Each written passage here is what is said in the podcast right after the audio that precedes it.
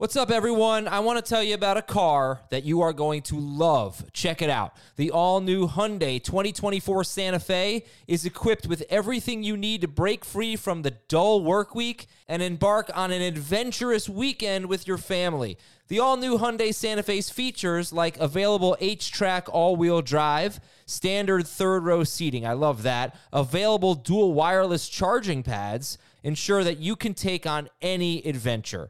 So let's say you're ready to take the family on a camping trip or something like that. The Santa Fe is perfect for you. You've got all wheel drive. You can load everyone up in the third row. It's time to start being adventurous, and you need the right car, and that's the Hyundai 2024 Santa Fe.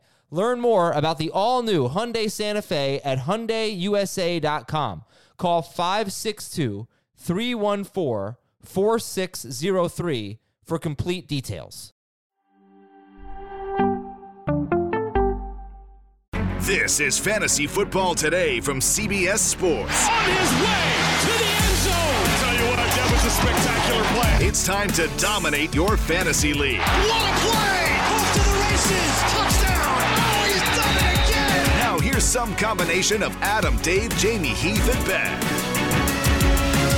Chuba Hubbard, Tim Patrick. Is there a Patriots running back we want? Perhaps is there a Patriots wide receiver we want? Gosh, we're really going for the Patriots on the waiver wire this week. Welcome everybody. Week four is upon us, and we've got to make some waiver claims. Adam Aizer with Jamie Eisenberg and Dave Richard welcoming you to Fantasy Football today. Jamie, how's the waiver wire looking in week four? Uh, there is a headliner and a bunch of backup singers. So we'll see how things go for uh, Chuba Hubbard and how much fab is spent on him. That's going to be the fun part of this conversation. Everybody's adding him clearly across the board, but what are you going to spend? That's the fun part of this scenario. I'd love to get a number of a percentage of fab leagues. We could probably get that. Do you think we can get that? Not right now, so. but yeah, Yeah, I, I'd like to know how many people. I think it's getting much more popular. I, I'm I feel confident saying that it's like a two QB league. You should be doing fab but at least in some of your leagues. Um, Dave, what do you? does make it more fun. yeah. And by the way, if, if you draft, if you do a snake draft to build your team, and then you do fab in season, you're missing out on the fun of fab when building your team. You should be doing a salary cap draft. I wouldn't want. Okay, if you had ten leagues, how many would you want to be salary cap drafts? Ten. No, They're way. more fun. You would It's miss out. You would miss the snake drafts. You would miss. I would miss the snake draft. Okay. yes, I miss picking twelfth and waiting forever to make two picks and never getting great value. No, it, I miss not having a chance to get the player I really want in every single draft. You would miss the opportunity to have Christian McCaffrey and AJ Brown on your team if you had the first overall pick. Guillotine leagues are going to be fun this week, huh? All right. Anyway, let Uh, let's get into our top priorities here. Uh, Jamie, start with Chuba Hubbard. He's the lead singer, as you mentioned. He had uh, 11 carries for 52 yards, and 46 of those yards came in the fourth quarter. He had five carries for six yards in the first three quarters in that game at Houston. He'll face Dallas this week, who shut down Miles Sanders, even though Miles Sanders averaged 13.5 yards per carry. We'll, we'll get into that.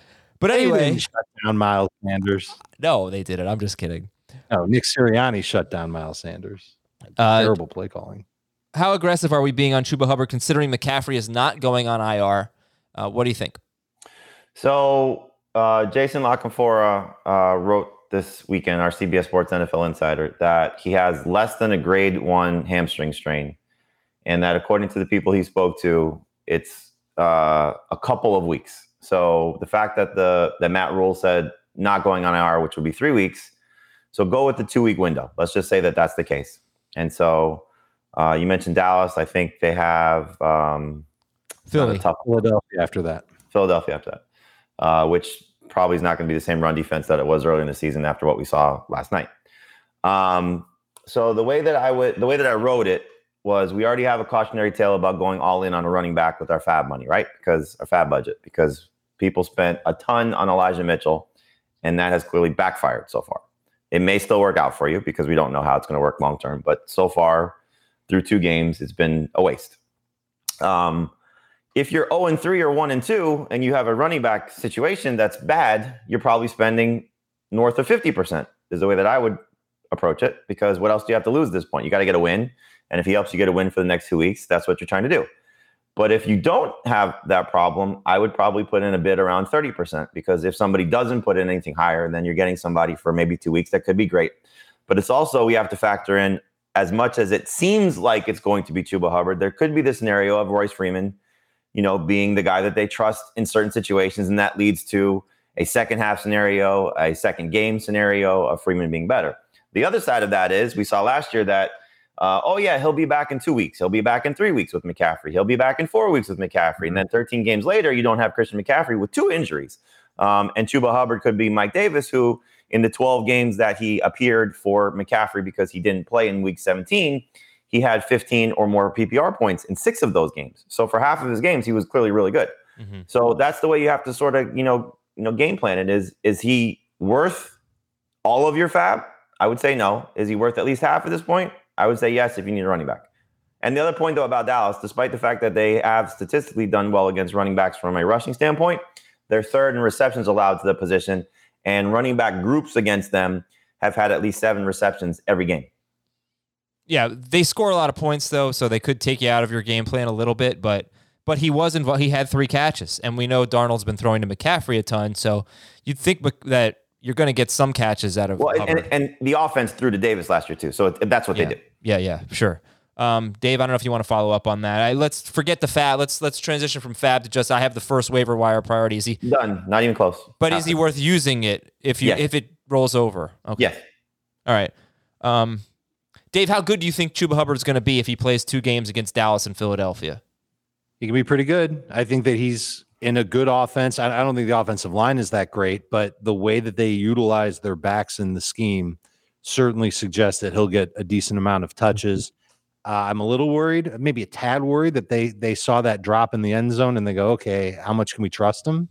And that Royce Freeman ends up doing a little bit more work than we think. But Hubbard does have. I'm not going to say that he's a consistent game breaker when he runs the football. I mean, if he were, then he would have been drafted a lot sooner. But I think he's capable. And I would imagine that he'll see the majority of the touches in this Carolina backfield, and that's a good place to be. And I really think I think Jamie nailed it. If you're 0 and 3, you you you don't have a lot to lose at this point. You need to start winning games. Even if you don't need Hubbard, you should acquire him and then trade him. If you can get something good for him, and you should be able to get something good for him. So I, I, think that he's one of those guys that you do have to make a big splash for in fab if your record sucks. If your record's okay, you shouldn't spend as much and just kind of, you know, price guarded, I guess. Um, and the uh, top waiver claim for sure. Like just to give you another perspective, I asked Heath yesterday on on HQ what he would spend. He said twenty percent. I said you're not getting it. You know, I, I don't think that's going to get it done. I think it's going to be somewhere in the neighborhood of thirty to fifty. There are going to be people that go north of fifty that need a running back, and again, that are in uh, just you know dire straits because their their their seasons you know flailing at this point. Um, I think if you just approach it like you have a good flex play because at worst he's a flex because you know he's going to get the work. The only thing that I think again to go back to Royce Freeman is Mike Davis had been in the league for a long time, you know, and Hubbard's still learning his way. And I think as we're seeing with this rookie class, um, how much maybe the shortened collegiate season played a role last year for some of these guys that it's taking even longer for them to get going. Um, we'll see how much they want to throw on Hubbard's plate. They had to last week.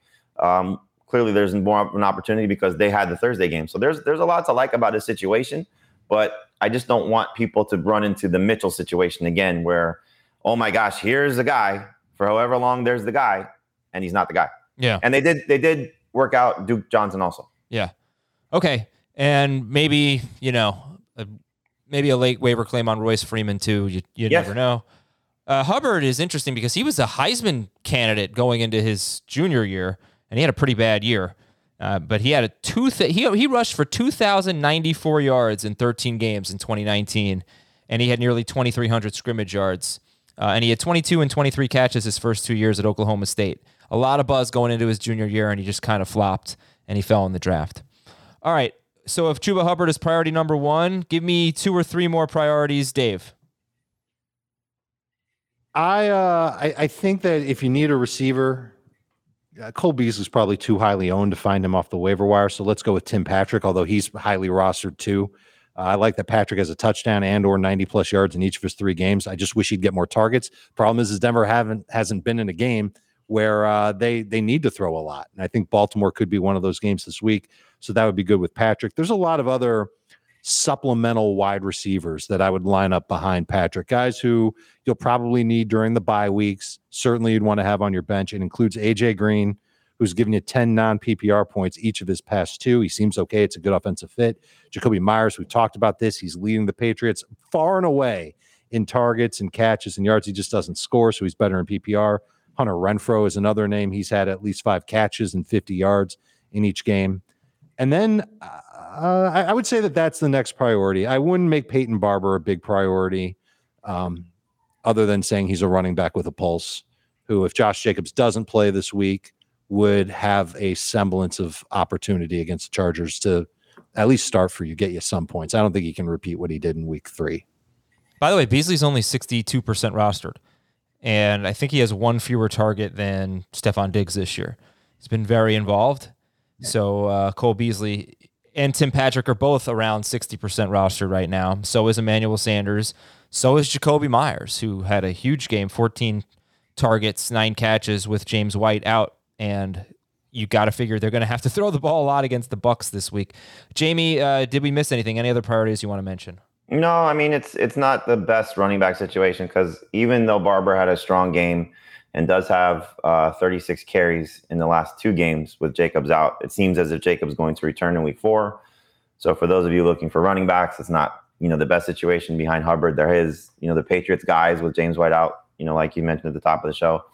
Um, so it's more of the wide receivers. Uh, Dave covered most of them. You know I I think you can like I would actually try and pick up Emmanuel Sanders over Cole Beasley just because I think there's a little bit of a higher ceiling for him. Um, Hunter Renfrow uh, has had a nice floor for three straight games, and so he should be added, I think, in PPR leagues also. And then if you want to look at the tight ends, there's a lot of interesting options. I don't know if there's a lot of must start options, but Tyler Conklin has two decent games out of the three, uh, clearly a big one in week three. Um, Dalton Schultz is coming off that tremendous game last night. Maybe that helps separate him from uh, Blake Jarwin. The Giants' injuries might open the door for Evan Engram to maybe be something, even though he fumbled last week, which is frustrating once again. Uh, and then you have the trade, you know, from yesterday that could open the door for those two guys, you know, Dan Arnold in Jacksonville and, and Tommy Tremble in, in uh, Carolina. So, you know, deeper leagues, those guys are all both available. So really, all the tight ends are, are, are really available aside from Engram. But, um, you know, you can you can stream the position now, especially with guys like Jonnu Smith thinking and um, he's terrible. Uh, you know, a couple other guys, Dallas Goedert. You know, if you want to pivot off him. Yeah, and I don't know. I, I mean, I've had sort of this uh, this moment of reflection of how I've approached tight end on the waiver wire for so many years, and you pick up these guys who aren't very good. At least, I'm obviously they're great players. They're in the NFL, but you know what I mean. Not not very good, and you hope for good matchups. And maybe maybe we should just try to target tight ends on good offenses and hope they score. And so Dawson Knox, I think, is becoming pretty interesting. His target share is still very low, but that could change. I, I know they want to get the tight end involved. He's had a touchdown in two straight games. Faces Houston this week, right? Buffalo yep. at Houston. So uh, you know, maybe they won't need to throw that much. That's always an issue. But mm. you know, I am I I don't know, like Tommy Tremble or or Dawson Knox. I might just gamble on Knox and hope that the guy on the team that might throw 45 touchdowns. they're going to be inconsistent. I mean, that's there's no way you're getting consistency, right? Most likely. No, but it's a good strategy, you know. And and I'll, I'll just go back to what I said when you brought this up last week. Like, you know, don't chase Mac, Maxx Williams, right? You know, so Knox had a has clearly better track record. Yeah, so I, I, think he's different than Maxx Williams, but you're right. I mean, that is the same concept of good tight end. well, tight I just, I just you know, because you had said good offenses, and he was coming off a game with you know seven target, whatever it was, seven targets, seven catches. I forget yeah. he had.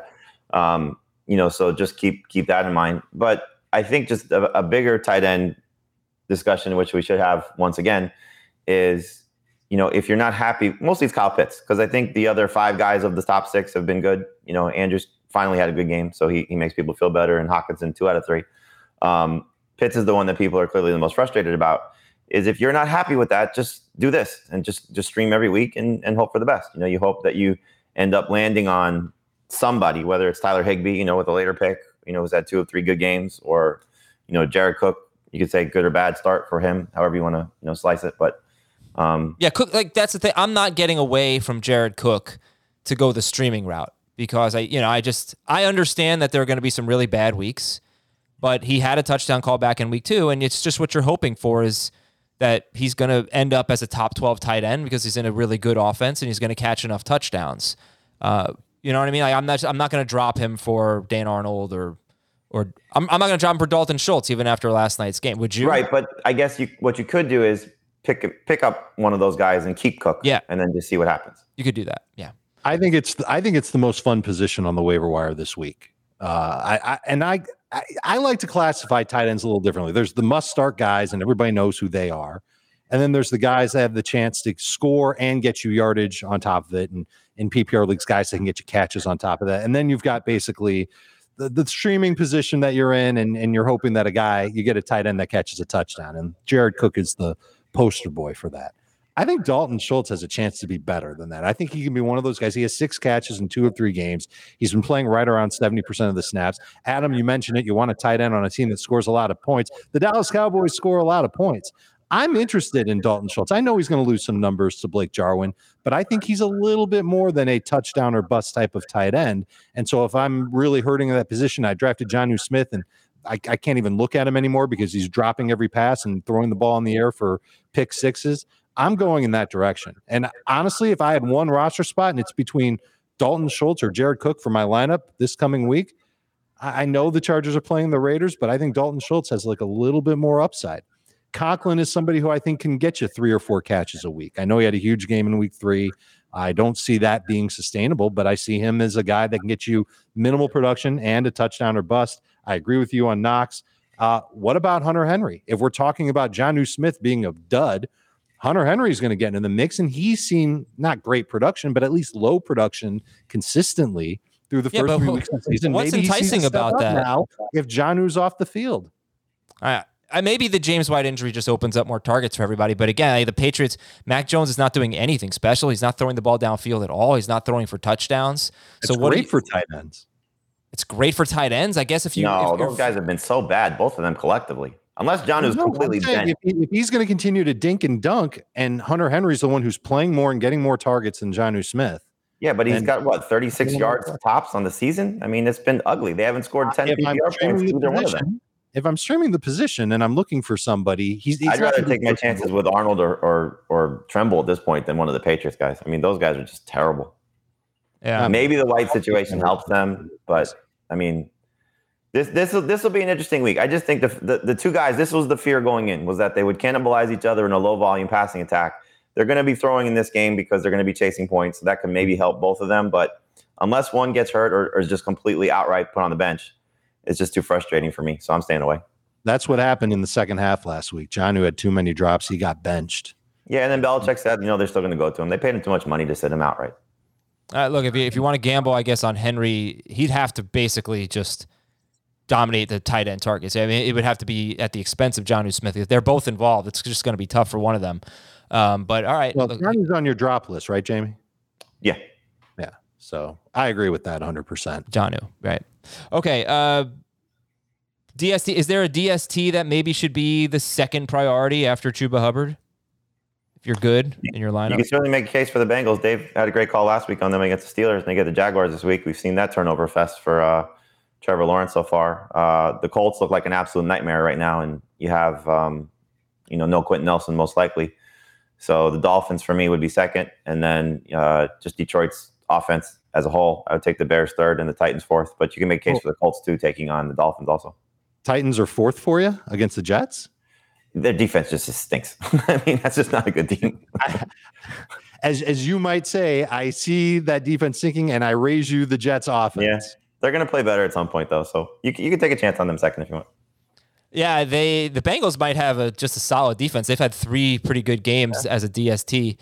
Um, the Titans got to keep an eye on Bud Dupree. He was active, but he didn't play last week. He played zero snaps. He's recovering from the ACL injury. I think he. They're saying that you know. I think I think he played week two. This is a big big free agent acquisition for them. They played week two, but recovering from the knee injury, they basically sat him in week three. So that was weird. But the Jets. The the Jaguars have been a great matchup for DSTs. The Jets are giving up six more points per game to DSTs than the Jaguars. Uh, so you've got you've got some options in DST this week. All right, listen, we got more time tonight to talk to you about who to pick up, who to add and drop. We got a Q&A scheduled for tonight at 8 p.m. Eastern on YouTube, youtube.com slash fantasy football today.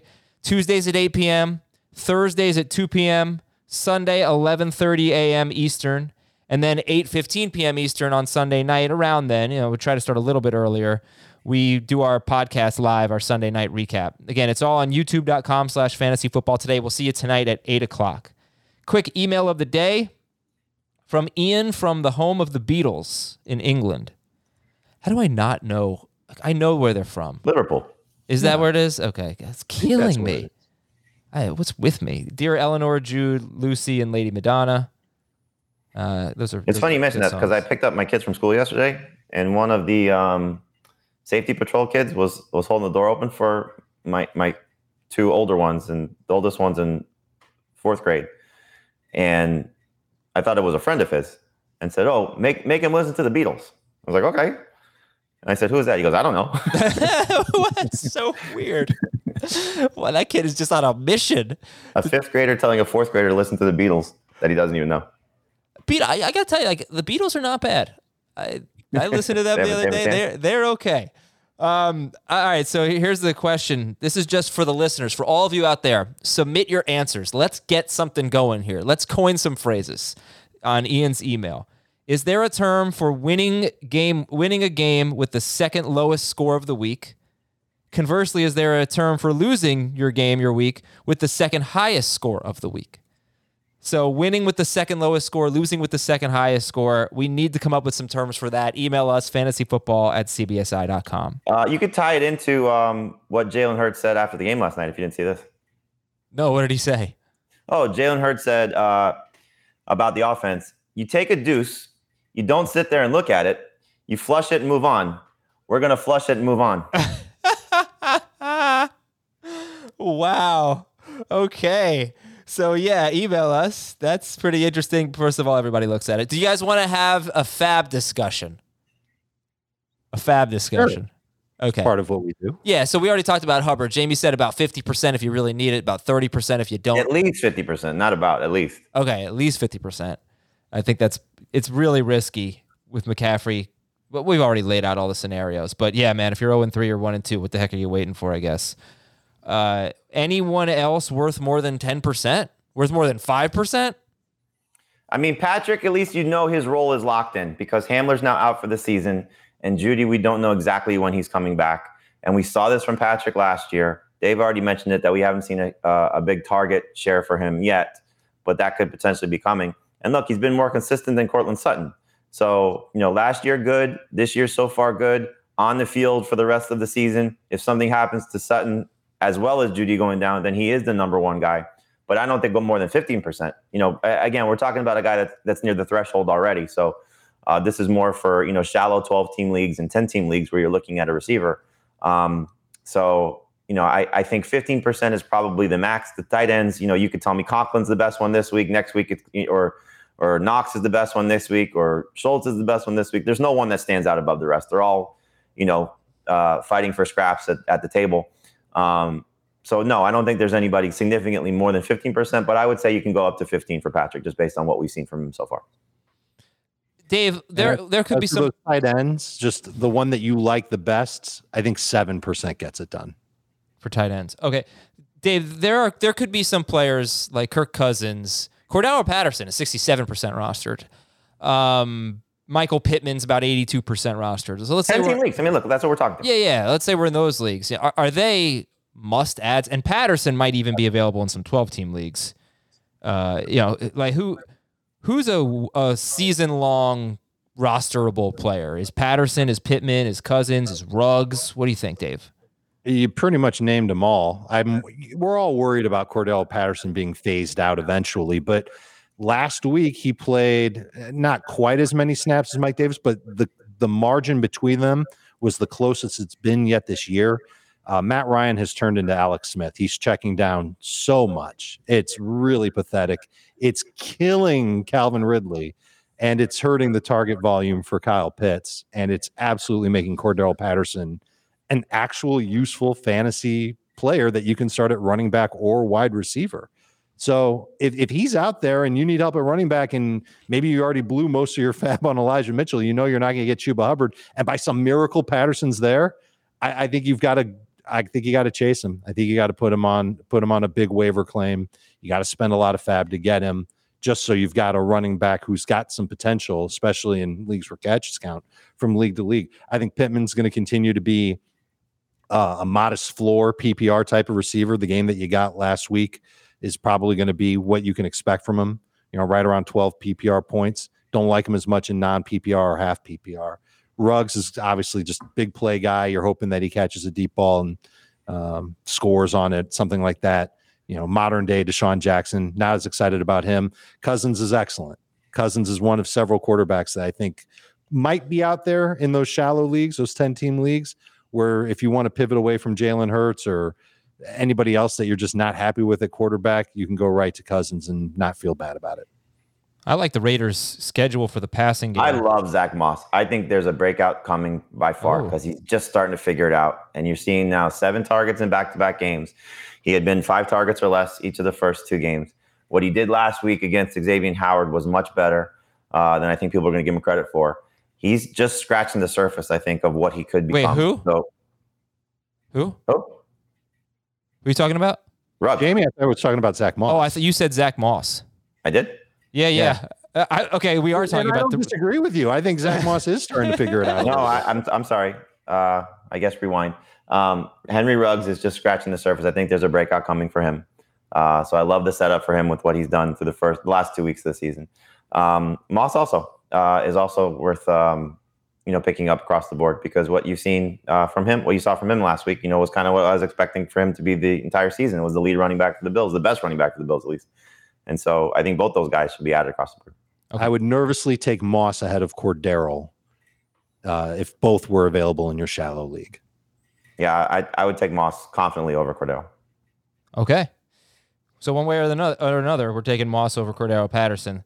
And you should really be taking a look at Lightstream. Are your credit card bills keeping you up at night? Are your interest rates in the double digits? Lightstream can certainly help here.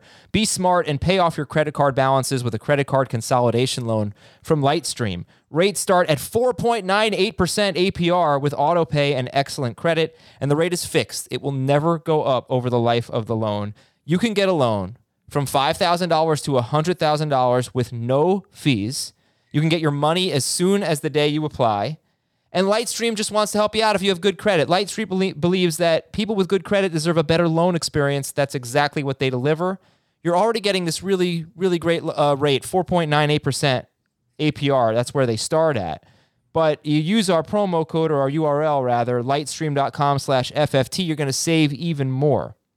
So apply now for our listeners a special interest rate discount at lightstream.com slash FFT. L-I-G-H-T-S-T-R-E-A-M dot com slash FFT.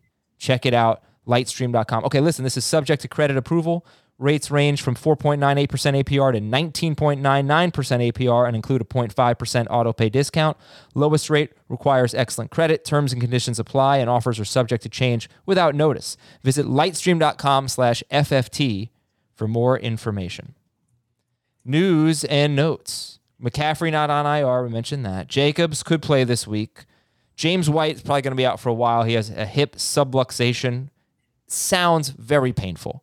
I don't really know what it is. What is it? Dislocated hip. Oh it's yeah. the same injury that Ryan Fitzpatrick Yeah. suffered. So, you know, no surgery for Fitzpatrick as they're sounds trying to rehab it. We'll see if the same thing happens for White. He's almost certainly going on IR. Darrell Henderson could play this week as they get Arizona. Any word on Dalvin Cook? None, but you got to hope that he's close because he was close last week. Yeah. The Chiefs signed Josh Gordon. Does anyone care about this? Um, deep dynasty league's not a bad flyer tech to see, Okay. but it's been a long time since he's been relevant. Right. I'm Cool. happy for him. Yeah, it's Yeah. good to have him back. Let's hope he can He's stay. getting these chances. Philadelphia left guard Isaac Seumalo was carted off the field. So back to, we're back to where we were with the with the Eagles. Their line is battered again. That's three. I don't know the extent of this one, but Brooks out for the year. Seumalo, you don't want to see a guy carted off, and they were without their starting left uh, left tackle tackle. last night. Yeah. Rashod Bateman is eligible to return. We talking about Sounds him? like he's gonna practice. Yeah. Anyone interested in, in Baltimore rookie receiver Rashod Bateman? He is someone worth stashing. Okay. Julio Jones was dealing with tightness in week three. That's why he did not play down the stretch. The Bears could start any of their three quarterbacks, Fields, Foles, or Dalton, this week against Detroit. Oh man. I'm going to tell you, this one bothered me. I didn't really like these comments from Cliff Kingsbury. He thought, apparently, there was a punt to Rondale Moore, and the referee threw a flag during the play, and the flag hit the ball as it was on its way down toward Rondale Moore. The ball sort of, you know, ricocheted off the flag just a little bit. Moore muffs the punt. They recovered it. Arizona recovered it. Uh, they didn't know at the time that the flag even hit the ball. He said that the referee, if they hadn't recovered the football, the referee should have been ejected. I think that is so unfair. Like the guy made a mistake, Cliff King. What are you perfect? Give me a break. Give me a break. All right, anyway, thank you for letting me get that. I didn't like it. Two Pittsburgh offensive linemen left with injuries. I mentioned that yesterday, but just to recap, that's uh, bad to worse, as I mentioned yesterday. Two Colts cornerbacks left with injuries. New Orleans left tackle Terron Armstead is out. He's going to miss some time with an elbow injury. Uh, Jamie mentioned KJ Hamler, KJ Hamler his ACL. Sterling Shepard likely to miss some time. Don't know about Darius Slayton right now. Uh, Giants middle linebacker Blake Martinez his ACL. I mentioned yesterday Tae Crowder had 11 tackles, seven of them assisted. Tae Crowder, if you're looking for an IDP replacement, I don't know. He could be okay. San Francisco beat up at cornerback, and the Panthers acquired CJ Henderson from the Jaguars. They gave up Dan Arnold. There was some draft picks exchanged. All right, let's give a lot of names here, guys. Some priorities at each position. We can dive deeper into them later. Jamie, start us off with quarterbacks to look at on the waiver wire. Sam Darnold will be the first one to look at. Uh, you know, probably going to be chasing points this week against Dallas, uh, but he's been 21 or more PPR points in every game this season. So at least you've seen him be productive, and you know maybe he uses his legs a little bit more, as we saw with the two rushing touchdowns in week three with McCaffrey not there. Maybe a goal line opportunity or two for him. Uh, Taylor Heinicke would be the second quarterback for me. You've seen at least 24, uh, excuse me, 23 fantasy points in the two starts that he's made for Ryan Fitzpatrick.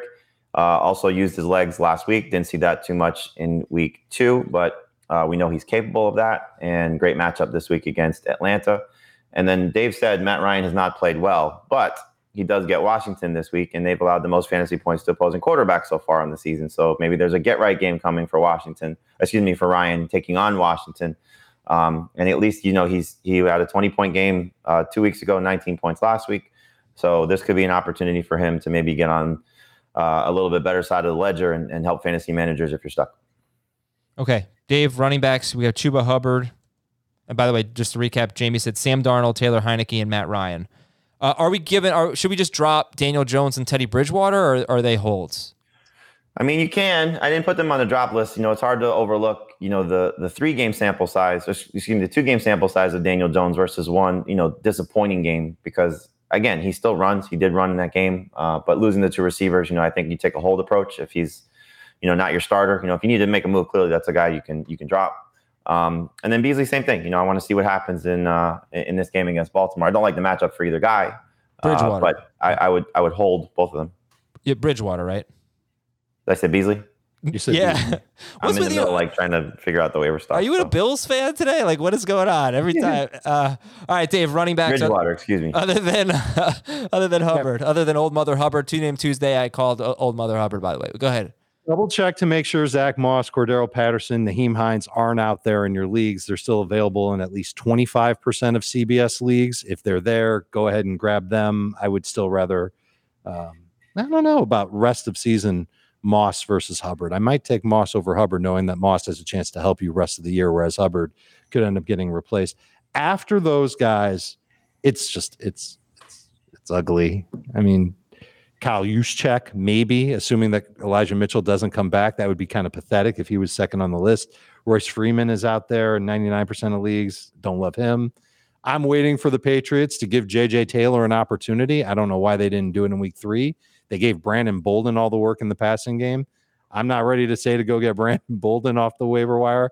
Um, special teams guy who just had to be thrust into action. And uh, I don't know. The, the one other running back that's available in a lot of leagues, if you've got the bench space to get him and stash him, is Jeff Wilson.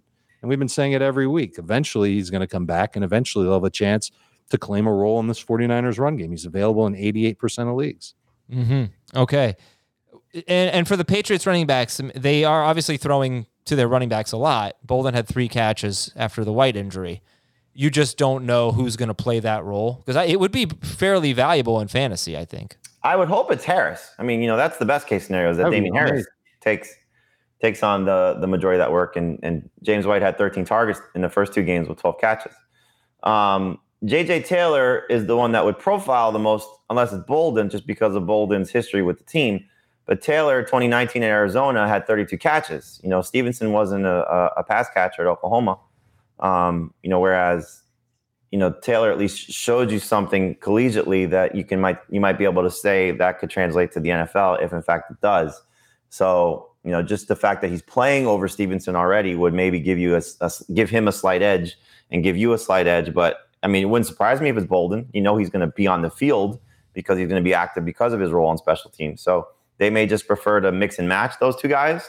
Uh, Stevenson should probably be elevated now as they you know fill the spot, but it just doesn't seem like anybody right now is going to step out until we see it. You know, so if you want to try and get ahead and you have an open roster spot, I would I would probably go Taylor, Stevenson, Bolden.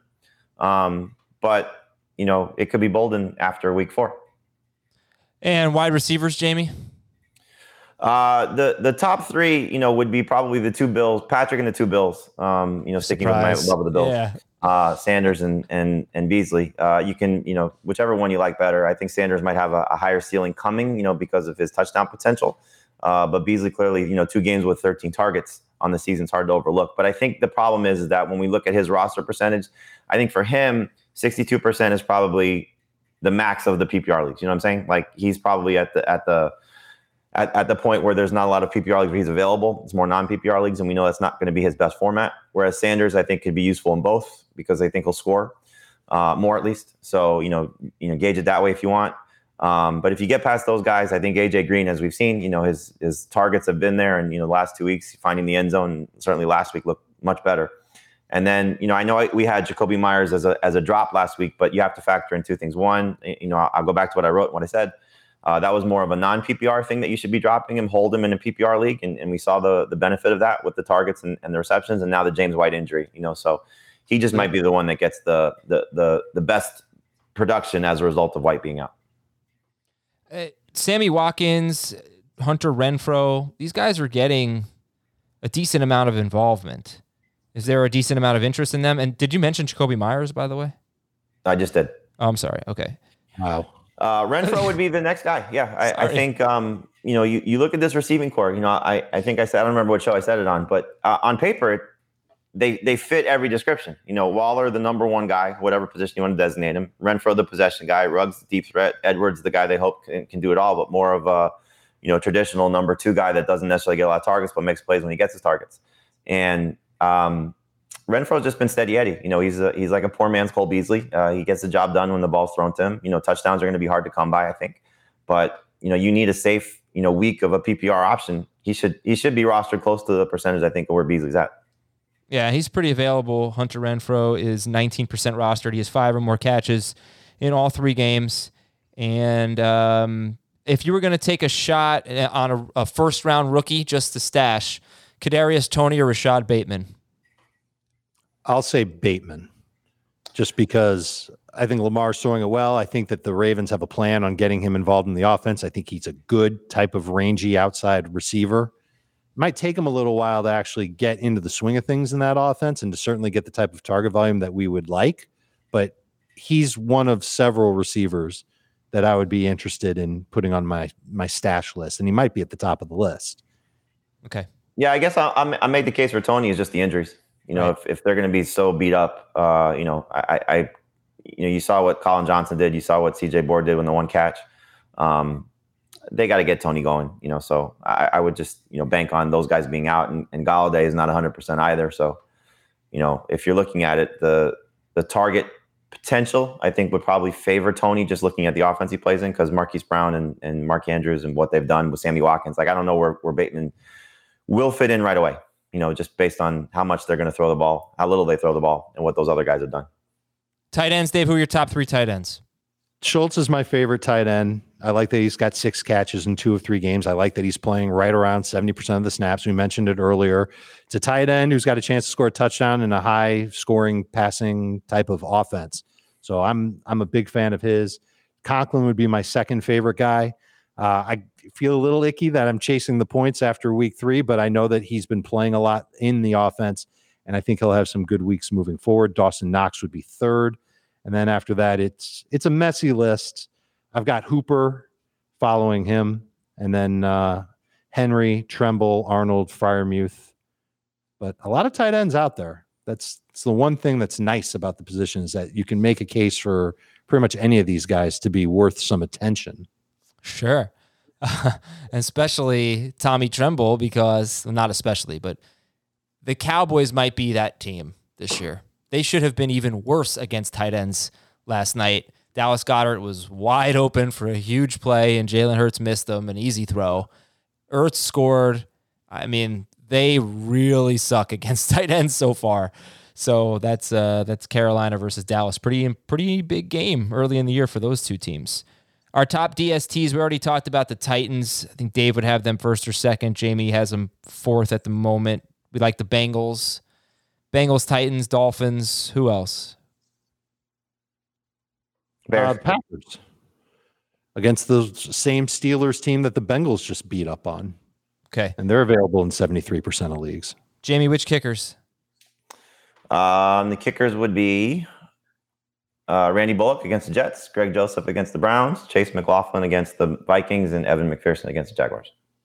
And IDP, I already mentioned Tae Crowder. I, I, I just I don't really have a gauge for how deep people need to go in IDP leagues. So I, I mean, in a super deep anytime one, there's a linebacker who can get you ten tackles a game, it's worth bringing up. Yeah, I don't know that Crowder can, but Blake Martinez was among you know one of the best tackling linebackers in the NFL, and he's out for the year. I still mention uh, Cole Holcomb for Washington. He had ten tackles this week, and then this guy really needs to be rostered. I didn't look at his snap rate he's 16% rostered. Uh, but Cole Holcomb, I didn't look at his snap count in week three, but I think in weeks one and two he played every snap. So that's their guy. Uh, Javon Hargrave, defensive tackle. I picked him up last week because I had been reading a lot of good things about him. The Eagles love him. He had two sacks and a forced fumble last night. He had a huge game. That's probably going to be his best game of the year. But it's really hard to find defensive tackles who can do anything. And Javon Hargrave uh, could be one of them. And he uh, he's 28% roster. Didn't realize he was that rostered. Yeah, anyway, this is obviously right. not my strong suit, but I'll give you some names to think about anyway. All right. Uh, that we're going to take a quick break here. When we come back, we'll recap Dallas and Philadelphia, tell you who to drop, and go a little bit deeper into the waiver wire. We will be right back. Robert Half research indicates 9 out of 10 hiring managers are having difficulty hiring. If you have open roles, chances are you're feeling this too. That's why you need Robert Half. Our specialized recruiting professionals engage with our proprietary AI to connect businesses of all sizes with highly skilled talent in finance and accounting, technology, marketing and creative, legal, and administrative and customer support. At Robert Half, we know talent. Visit RobertHalf.com today. Dallas 41 and Philadelphia 21. Cowboys had the ball for just about 35 minutes. The Eagles really did not play well. We, we were very disappointed in Eagle Nation last night, I got to tell you. It's two straight weeks. Yeah, I don't think. I mean, the Cowboys are such the obvious front runner in the division now. Mm-hmm. Uh, okay. defense looks great. It really does, yeah. Most turnovers forced in the NFL, eight turnovers, I believe, in three games. That is insane.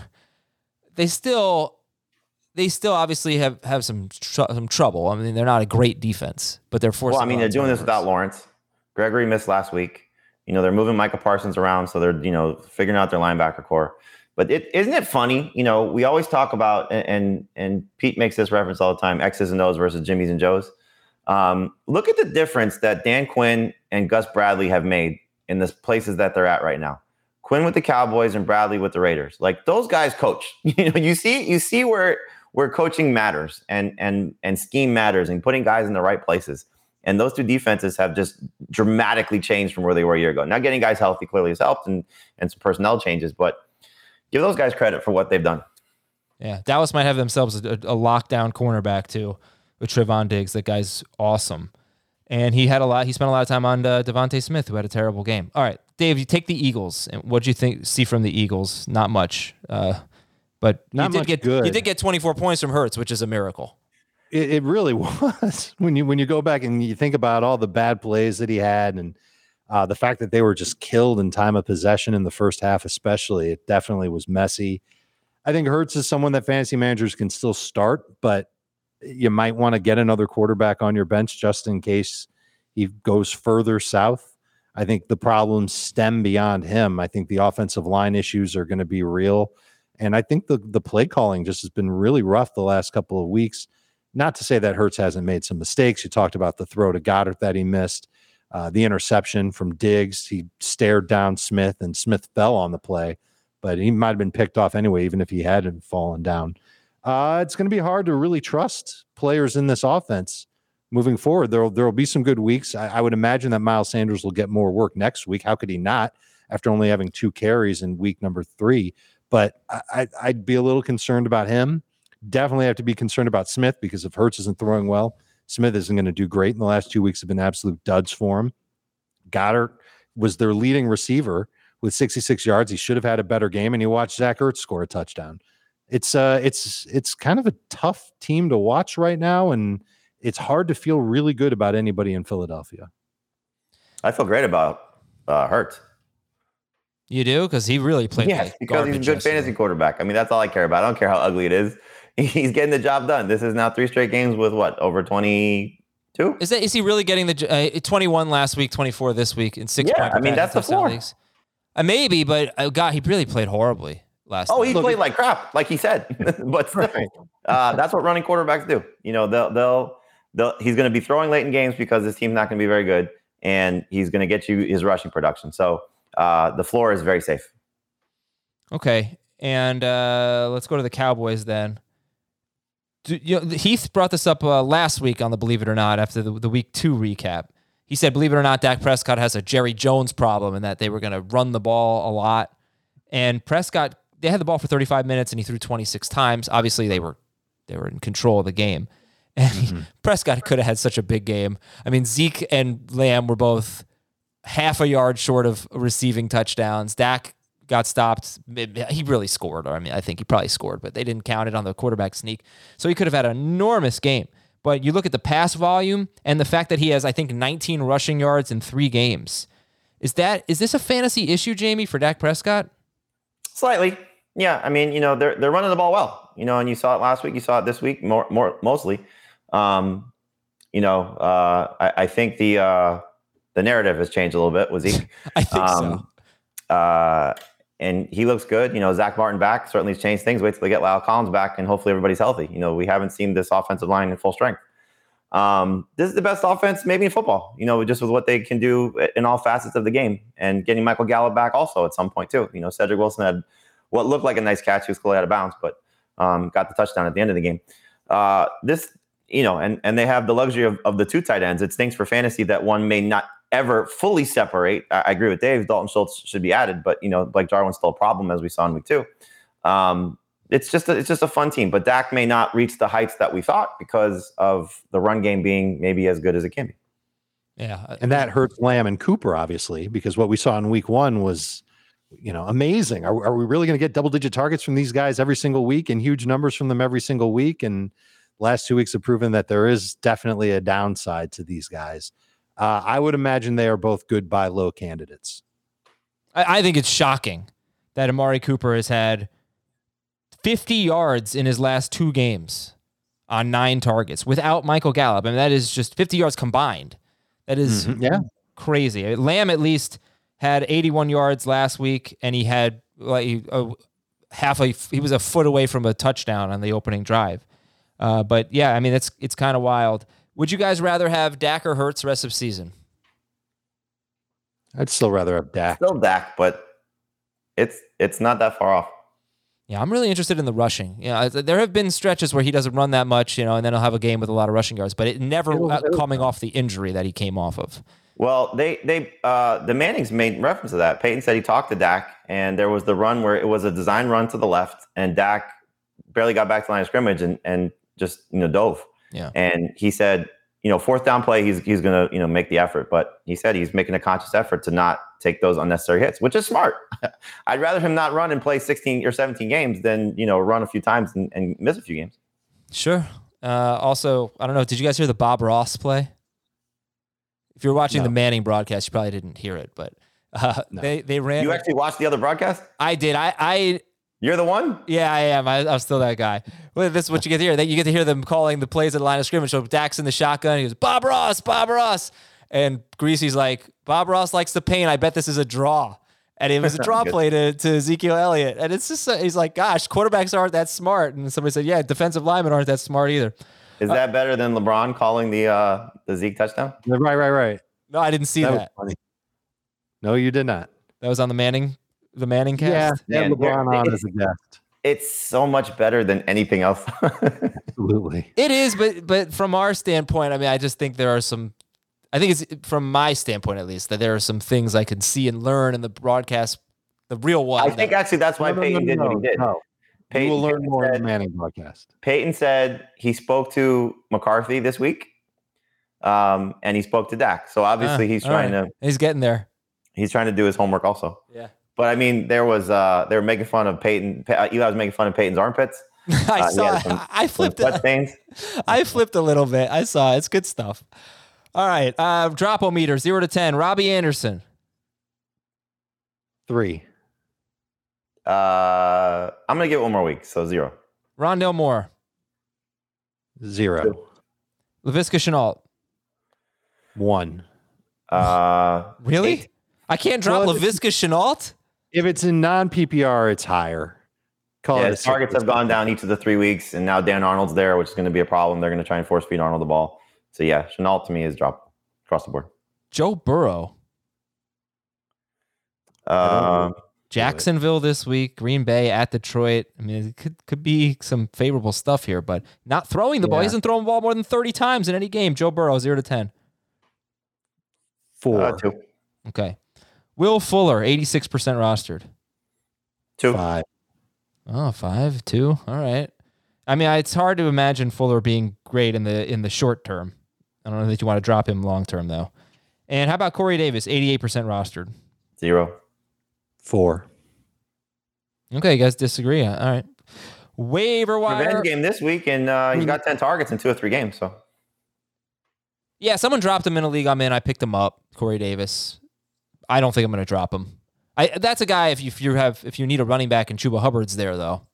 Sure. might have to make that call. Goes without saying, everybody you named, you could drop for Chuba Hubbard if Right. they're the worst player on your bench. I think if you're two and one or three and zero, I don't know that you're dropping Will Fuller for Chuba Hubbard. You might end up regretting that. Oh, you can't. I mean, there there's receivers who are replace who, who you know replaceable for Fuller, but um, you drop anybody that's not starting for you or has no chance of starting for you that you're speculating on for Chuba Hubbard. That goes. That's that's an easy one. You can drop Fuller, you can pick up Chuba Hubbard, you can flip Chuba Hubbard, and no one's going to take Will Fuller off the waiver wire. No, I would take Will Fuller off the waiver wire in a Yeah, second. Fuller will be added, but he's not going to be added like Hubbard's going to be added. So you would drop Will Fuller for Chuba Hubbard? Yes. No, I Yes, said if you're if you're two and one or three and zero. Not yes, yes, Yes. yes, yes, yes. Because what if again McCaffrey's injury lingers? You you'd be kicking yourself for not picking up Hubbard.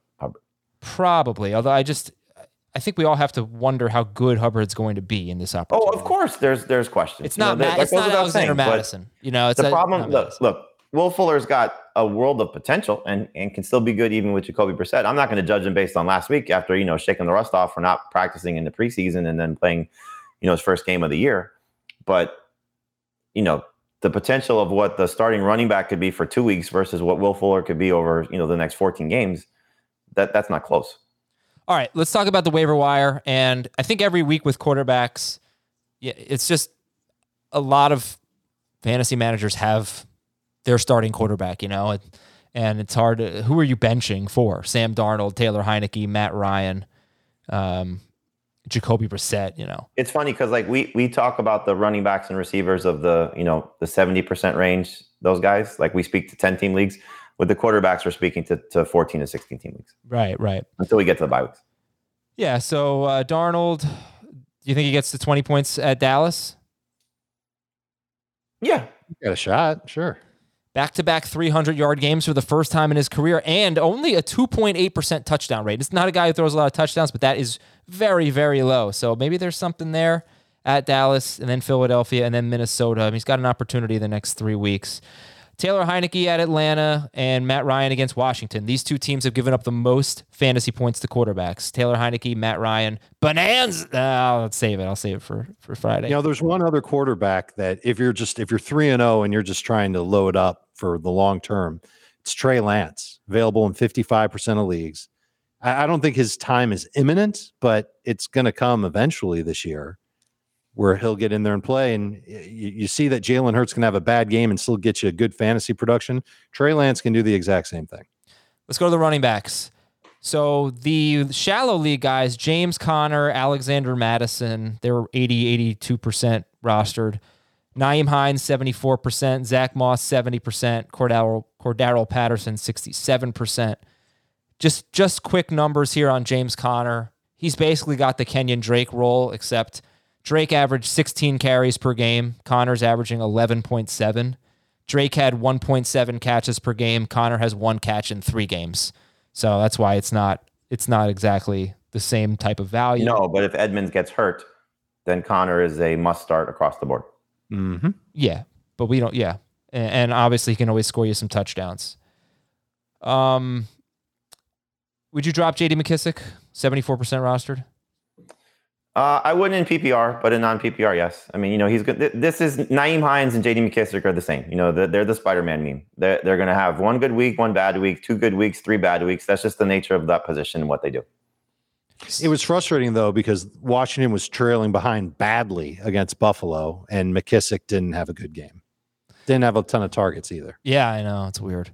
Chargers run defense, by the way, looks like it's pretty bad so far. So Peyton Barber. Mm-hmm at 7% rostered coming off a 100 yard game. It, you know, it, he may not, obviously, right. Jacobs could be back, but should we be taking the gamble on Peyton Barber on waivers and thinking, like, let's say Jacobs is out. Is he a top 24 running back? Uh, no, but top 30. You know, I, I think you look at, like you said, uh, the run defense is bad. He's clearly earned the trust of the Raiders coaching staff. And it's it's like you said, you know, James Conner has been plugged into the Kenyon Drake role Peyton Barber's been plugged into Josh Jacobs role. They haven't changed Kenyon Drake's role too much. So, you know, he's going to get the, the, the rushing down chances. And so, um, are they playing with a lead? I don't expect that, but they've been so good so far. So it's hard to say that they're, they're necessarily going to be trailing by a lot. Um, so yeah, Barber will be a flex play. Uh, and the other thing, look, if you're in a deeper league, Josh Jacobs has an injury track record and might be dealing with turf toe that he's managing, you know, so it may not be bad just to stash Barber for, for however long you can. Um, you know, but you also just don't want to think that the game against Miami is who he is because we've seen a bigger bigger sample size of what he really is. You know, or, dropping in for Justin Jefferson. Or you look at the Miami game and see what he did in the first three and a half quarters and say that's who he is. Yeah, because it wasn't until you know the Dolphins were gassed at the end of the game that he started picking up chunks of yardage. Uh, if real quick, if you were going to pick up one Patriots running back off waivers, it would be whom? Taylor. I think I'll say. Uh, it's Taylor, but I'm non-committal to all three. Okay. Kenny Gainwell, 59% rostered. Malcolm Brown. Malcolm Brown started and scored a touchdown. It was a long touchdown. He, you know, uh, but might play more. Not goal line opportunities too, and failed at them. He did. He, he might actually play has uh, four carries inside the 20, three inside the 10, two inside the five of his uh, whatever it is, 14 carries on the season we broke it down on Monday's show. He appears to be the better pass protector and gaining perhaps more playing time. Okay. Yeah, deeper leagues, deeper non PPR leagues. He's not a bad guy to just have around just in case. That's Malcolm Brown. Let's go to the wide receivers here. You can look for Pittman, Ruggs, Christian Kirk. I mean, Christian Kirk's having a really good year. Yep. And, and um, they're rostered in a lot of leagues, but 10 team leagues, you might find them. Meanwhile, Tim Patrick, we've already talked about him. And does it bother you that Tim Patrick's next two games are Baltimore and Pittsburgh? No. Um, no, you don't have to start Tim Patrick. I don't. I don't know if there's a starting wide receiver out there. You know, I mean, the Bills guys in PPR, sure, you can make a case for it against the Texans, but I don't think week to week right now there's there's starters. You know, look, we're, we're getting closer to bye weeks. We're getting some injuries that are creeping up. You know, Now the AJ Brown manager is looking for somebody. The Juju Smith-Schuster manager is, is is searching for somebody. You know, Patrick, we said when Jeudy went down, has a chance to be productive, and he has been. He just hasn't gotten a lot of targets doing so. But now you have Hamler and Jeudy out, and we don't know when Jeudy's exactly coming back. So his role is solidified. How come Jakobi Meyers isn't higher on your list uh, after just just the correlation between the White injury and then the the 14 targets, and they're playing Tampa Bay, who gives up a ton of fantasy points to wide receivers. Uh, you know, do you consider him 59% rostered? Do you consider him to be under under rostered? I think Yeah. you, I mean, I'll go back to what I said last week. You know, PPR leagues, he should have been a hold. Non PPR leagues, you can drop him. So when we're talking to whatever audience is still looking at Jakobi Meyers, I'm going to guess it's more PPR, uh, excuse me, more non PPR as opposed to PPR, you know, because you've seen what the sample size of his career has been. You know, it's been no touchdowns. And so when they're chasing points and the game script is in his favor in that regard, which is probably going to be the case in week four, then he's going to have a chance for these type of games. But in games where they're playing, you know, with a lead and and the um, the the Bucs game certainly you know fits that game script where they're playing from behind. He should have a chance. White's injury gives him a chance, but it could be one of the running backs. You know, so uh, we've seen Kendrick Bourne have a good game. We've seen Nelson Agholor have a good game. You know, those guys are still involved, and and like they've said, you know, we could see Hunter Henry uh, getting a bigger opportunity while Jonnu Smith still having whatever role he has. So there's just a lot of mouths to feed in this offense. Meyers is the best in terms of what the targets will be, but non PPR, it's hard to trust him. Yeah, well, their next five games, Patriots' next five games are against either teams that should score a lot of points or teams that should give up a lot of points. Tampa Bay, Houston, Dallas, Jets, Chargers. Uh, we got the Raiders guys. Renfrow or Jakobi Meyers? Who would you pick up? Meyers. Meyers. Uh, and Meyers is high for me. Like uh, Tim Patrick, I think is good in any format to go and pick up. Beasley, if he's still out there, is second for me in PPR, and Meyers is right behind him.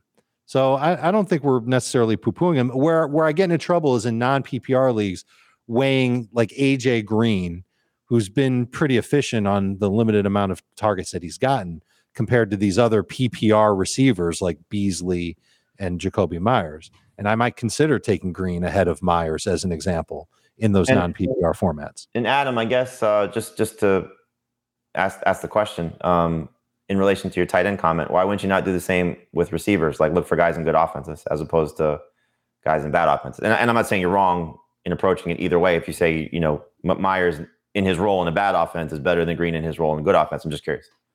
Oh, I, I mean, I totally buy that. I think that's why you you take a Bills wide receiver over um, over Meyers because they just throw so much. The Raiders actually have the second most pass attempts in the NFL, but that's not typically their mo. And they've also played two overtime games in three weeks. Uh, I, because I think that I think that Waller is obviously the number one target. I, I, I think you're talking about the target leader for the Patriots compared to Renfrow. Maybe he's maybe he's two. I would take Renfrow probably over Meyers. Uh, but eh, no, I'd take Meyers. No, you wouldn't. I'd take Yeah. Meyers. Yeah. But Yeah, it's, a, it's a good question. I, I think with tight end, it's a little bit different just because th- it's such a bad position that That's you're it. hoping for a That's the touchdown.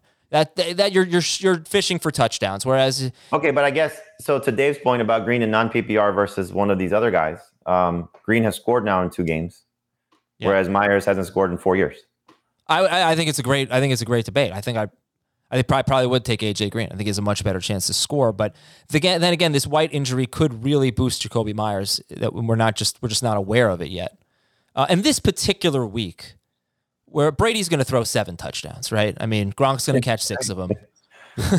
right, like I just think this could be a good week uh, for the for Meyers in the PPR sense. But uh, all right, other guys. This is the Ronald Jones week. yeah, I don't- would that be something? Uh, Marquez Callaway, uh, fifty-one percent rostered, finally Cameron Brate, two touchdowns. did touchdowns. something. Is there a Tennessee? Is there a Tennessee uh, wide receiver that you're interested in? I mean, Westbrook played a lot and had targets and scored. You know, um, can he just cut off his name at Westbrook? Yeah, Um, Nick Westbrook. uh, but yeah, um, he's he's I guess worth a look. Zaccheaus is worth worth a look uh, with Russell Gage out, and again facing Washington. You know, and then you have just flyers. I guess the rest of the way. Yeah, we- uh, if if you're in a super deep league, you know, Collin Johnson for the Giants, Kalif Raymond for the Lions. Um, I don't know, maybe Marquez Valdes-Scantling. I think is interesting. he Just got hurt. He got hurt. What about Anthony Miller? Yeah, you can look at Miller too. Yep. Yeah. I mean, Yeah, they, they need last week, sure. somebody. They need somebody else in that offense to pick up some work, so it's not all on Brandin Cooks. Yeah, Dave. I don't know if this is the game for it though. Talented receiver. Is is MVS seriously hurt? I don't know if he's going to play this week. Look, you should take a look. He's 18% rostered. He might be second on the team. Well, maybe Jones. I don't know. Uh, at the Do end of the year, address? second or third on the uh, team in targets. Sorry to step on you there. Uh, do we need to address James Washington? Sure. Oh yeah, it's a great point. Right, Uh, Juju hurt. Diontae don't know about him. Right. So he could end up being the number two receiver in the Steelers Uh, offense. number three. Number three. Who's Najee number one. two? Najee. Claypool. Ah, okay, that's fair. yeah. Um, as as flyers go in in deeper leagues, as for everybody in the 14 and 16 team leagues, um, I, I guess he's worth a look. He's going to be way behind a lot of the other players that we've mentioned, but he's got a chance. He's got speed. Uh, Roethlisberger will take some deep shots when he's not on his back, and Washington is someone that could end up having maybe, let's say that Johnson and Juju are out for two more weeks. One of those two weeks, Washington should end up having a decent game. All right. So just give me a couple of names here: Kalif Raymond, Olamide Zaccheaus, Nick Westbrook, Collin Johnson, Kalif Raymond, James Washington. Who would be your favorites? Anthony Miller. Okay, fair. Uh, I'll take Collin Johnson right now with the injuries. And I'll give you another one Terrace Marshall. Maybe moving Dan Arnold is to open up some work for the rookie who hasn't really done much yet, but he's been playing a decent amount and he's available in 70% of leagues. I would take him ahead of James Washington if I'm in those deeper leagues. Uh, yeah, I hope it'd be Robbie Anderson, not necessarily just Terrace Marshall. Let's get him going. All right, let's go to the tight ends and finish the show here, guys. Uh, you can see if Tyler Higbee, who I don't know if you're going to be a little nervous about this week at the Patriots, they're so good against tight ends. Uh, and that goes back to last year. Jared Cook, Mike Gesicki, see if they're available. If not, Tyler Conklin, Dalton Schultz. I think Dave likes Schultz better than Conklin. You said the Patriots? Yeah, you said Higbee's not playing the Patriots. Oh God, I'm sorry, I get the wrong schedule. There. It's early. We're we're we're all Uh, they play the today. Bucs are playing the Patriots and the Rams played the Bucs last week, and I got the wrong. Yeah, and the. Rams have the. Cardinals this week. Should be a high score. But who do the Bills play? you should know. Yeah, you got the you got the uh, calendar magnet on your fridge. Um, Conklin, Schultz, Dawson Knox, Evan Engram, Pat Freiermuth, Dan Arnold. I mean, it really is an opportunity for Evan Engram here, uh, but it was last week too. And Yeah, you know what? The next time I recommend Evan Engram as a start, I need somebody to grab a kendo stick and smash me in the back with it. I don't know what that is. Probably a wrestling thing. Yes. Yeah, I, my pleasure. And uh, Freiermuth, do you think Freiermuth could be on the verge of something here? He's got he's got nine He's the targets. one I would look at more than James Washington. I mean, Ben can't throw the ball down the field. no, he's not allowed. Ben They've been using him in the red zone. He's been playing more than Eric Ebron. I believe he has more targets than Eric Ebron. Uh, he's someone who could develop into a worthy candidate as a touchdown or bust tight end. oh my gosh, are the Patriots going to shut down Gronk this week? they, they're gonna try. They, you know, they did really well against like Kelce, Kittle, Wall. They played the four best tight ends in fantasy last year, and they did pretty well against the. I don't know about all of them. I don't remember the stats off the top of my head, but you just Brady, Brady and Gronk back in Foxborough. You just figure should be should be big. Tommy Yeah, Tremble's got the Gronk's got like you know, all of his ribs are broken, but he's not missing this game. No, he's not. He's not going to watch any film, but he's not missing the game. DSTs, Bengals, Dolphins, Bears, Titans. They made mention that on the minicast, by the way, too, Did they? about how he lied to them. and uh, kickers Randy Bullock, Greg Joseph, Chase McLaughlin, Evan McPherson. All right, see if you know which teams those players are on. We'll talk to you tomorrow with some buys and sells on fantasy football today. It's week four, right? So that means it's time we're going to do a game show on tomorrow's show. I got to figure that out. But maybe we'll do some fantasy. I'm gonna go jump through a table. Excuse me. All right, later, everybody. Uh, have a good one. See you tonight, 8 p.m. Eastern.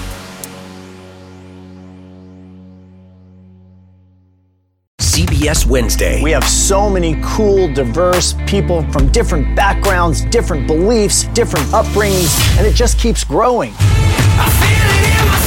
I'm a citizen of the United States. I'm a hustler.